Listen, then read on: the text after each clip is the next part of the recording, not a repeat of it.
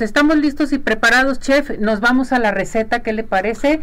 Nos vamos con el pozolillo. Claro que sí, directamente.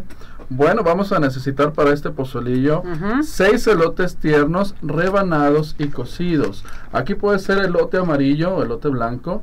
Este, en este caso cocí, eh, rebanado y, una vez rebanado cocido en un poco de agua con, sal hasta que el, grano pues esté ya blandito vamos a necesitar también un cuarto de pieza de cebolla un diente de ajo 300 gramos de tomate tomate tomatillo verde eh, también cocido lo que viene siendo un chile serrano cocido unas ramitas de cilantro unas ramitas de orégano dos chiles poblanos. Aquí en el chile poblano vamos a hacer una técnica que en gastronomía llamamos hermosear.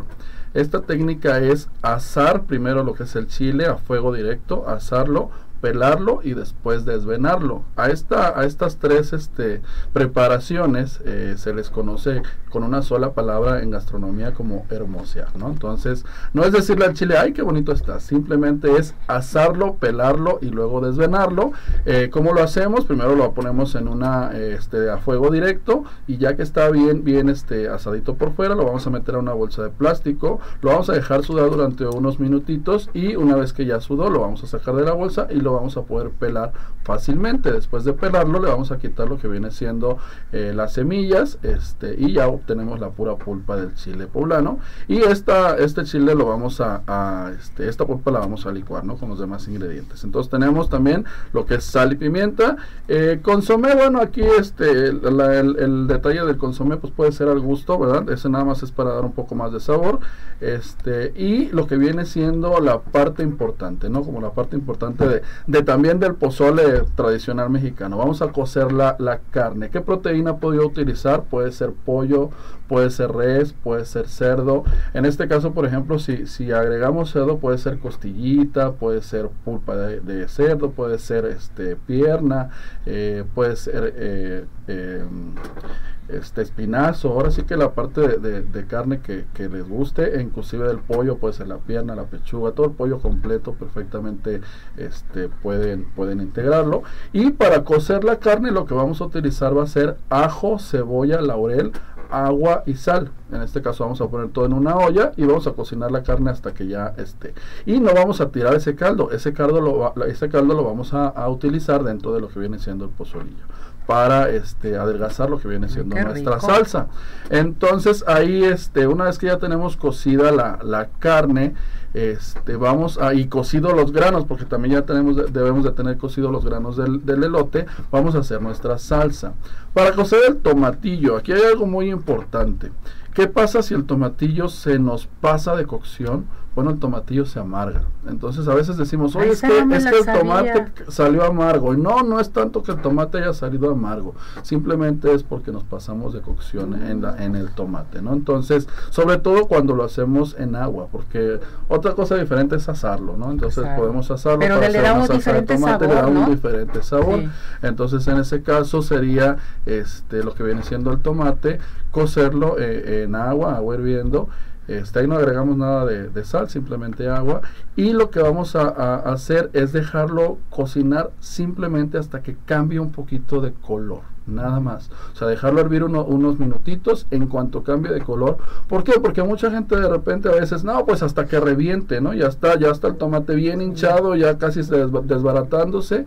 Y es ahí donde sale la salsa amarga, ¿no? Y entonces de ahí podemos hacer enchiladas o podemos hacer otro, otro tipo de salsa pero pues ya una vez este, quedando amarga ya no ya no se le puede quitar ese amargo. Hay quien dice que le voy a poner un poquito de azúcar cosas así pero ya ya cambia la receta. Entonces para evitar eso simplemente lo vamos a cocer pero este no tanto. Simplemente nomás a que cambie de, color y ya lo, lo tenemos ¿sale? entonces ya tenemos el jitomate cocido. Lo que viene siendo la cebolla y el ajo. La cebolla y el ajo yo lo que hago es en un poquito de aceite eh, dorarla, saltearla, que le llamamos en gastronomía, saltearla un poquito para que tome otro sabor diferente y no, no este, licuarla completamente cruda, ¿no? Entonces la vamos a saltear un poquito, la cebolla y el ajo, troceadita así en, en, pedacitos, y después la vamos a licuar con lo que viene siendo el tomate, la pulpa del chile y le vamos a agregar lo que es el cilantro, el orégano, eh, pueden agregar un poquito de comino también puede ser y entonces ya este licuamos con, con, el caldo de la carne, con un poco del caldo de la carne.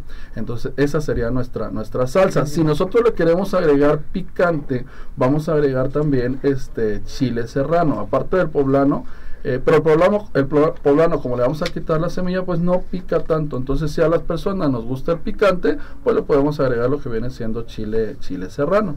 Este chile serrano, este, lo vamos a, cocer también. Inclusive se puede cocer con, con, los mismos tomates para ahorrar tiempo y para ahorrar gas, ¿verdad? En este caso. Entonces, este, lo podemos cocer ahí en el, en el tomate. Este, y luego ya se licúa también en, en, la salsa. Entonces tenemos dos tipos de chile, lo que viene siendo chile poblano y lo que viene siendo el chile serrano y este cilantro que no debe faltar en nuestra salsa.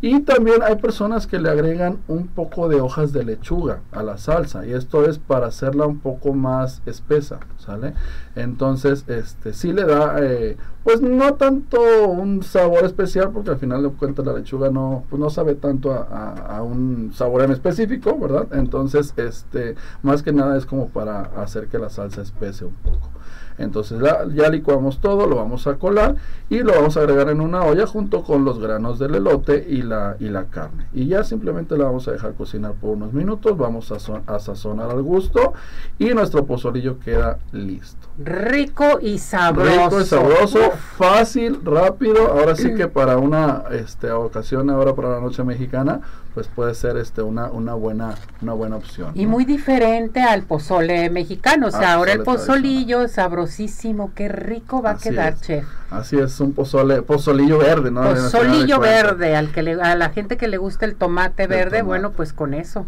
es más que suficiente. Así es. Chef, entonces, ¿esto con qué lo podemos acompañar? ¿Con lechuguita? ¿Con qué lo vamos a acompañar? Con lechuguita, con rabanitos, con este cebollita picada, puede ser cebolla morada, este y unas tostaditas y bueno, pues ya tenemos la, la comida del día o la cena, ¿verdad? Puede ser. Exactamente. Muy bien, chef. Chef, ¿qué andamos haciendo? A ver, platíquenos. Andamos haciendo, andamos dando clases, andamos en, en, diferentes universidades. Muy bien. Este, y bueno, aparte también, pues lo de siempre, no tengo mi, mi propio negocio, eh, cualquier tipo de evento. Este, vienen los chiles en hogada, así Ay, que también estamos al pendiente. Este, pues nos va a traer la, la, receta claro que sí, claro que la próxima semana, nos invita, claro que, que, nos sí, traigan los chiles. Ah, nos traigan los chiles, muy bien. Eso, eso, muy bien. Nos, ya, comprometido, próximo lunes, chiles en hogada. ¿Eh? Ya nos dio el pozolillo. Vale, vale. Vamos a preparar. ¿Cuál es su teléfono, chef? Teléfono 33 23 88 35 06, uh -huh. 33 23 88 35 06. Estoy en Facebook como Sergio Santillán Benavides y estoy en en eh, Instagram como Chef Sergio Santillana. Ahí me pueden, me pueden, ubicar. Chef, muchísimas gracias. Me dio mucho gusto verlo y aquí nos seguimos aquí escuchando nos seguimos escuchando si Dios quiere. ¿Qué le parece? Claro que ¿Sí? sí, con todo gusto. Gracias, felicidades. Muchas gracias.